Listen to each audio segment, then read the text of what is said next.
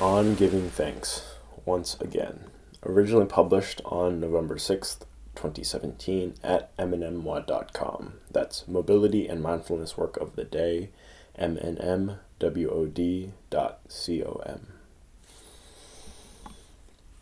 I am thankful for the fire that keeps this house warm, the oak and ash logs that burn throughout the night. I love keeping the fire. Last week, I went three or four days without touching a lighter. I love the challenge of fire. I am thankful for the cold air that awakens me in the morning. I love grabbing firewood from the pile in the morning.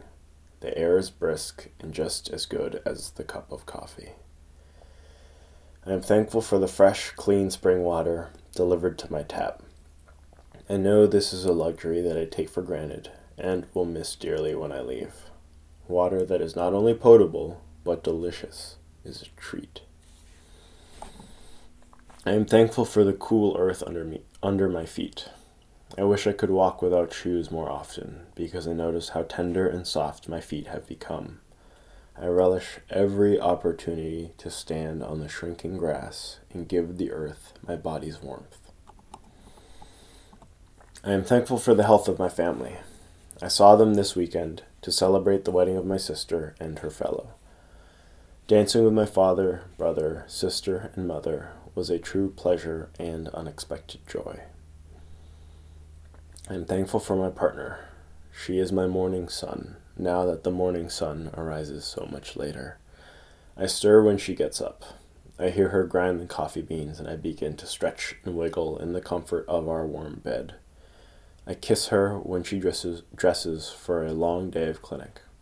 I get up and ready for my day when she leaves the house. She is my rock upon which I steady myself when life is tumultuous.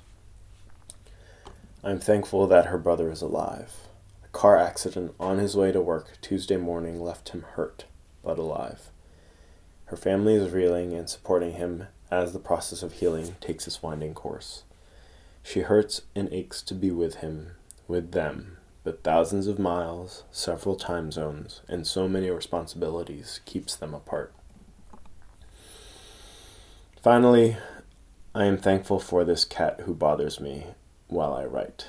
Since Frank's death, Gadsden has become queen of the house and expanded her territory accordingly. She nuzzles and demands snuggles, much like my partner after a long day of clinic. I have grown to appreciate her catness and her sometimes cold personality. I am thankful.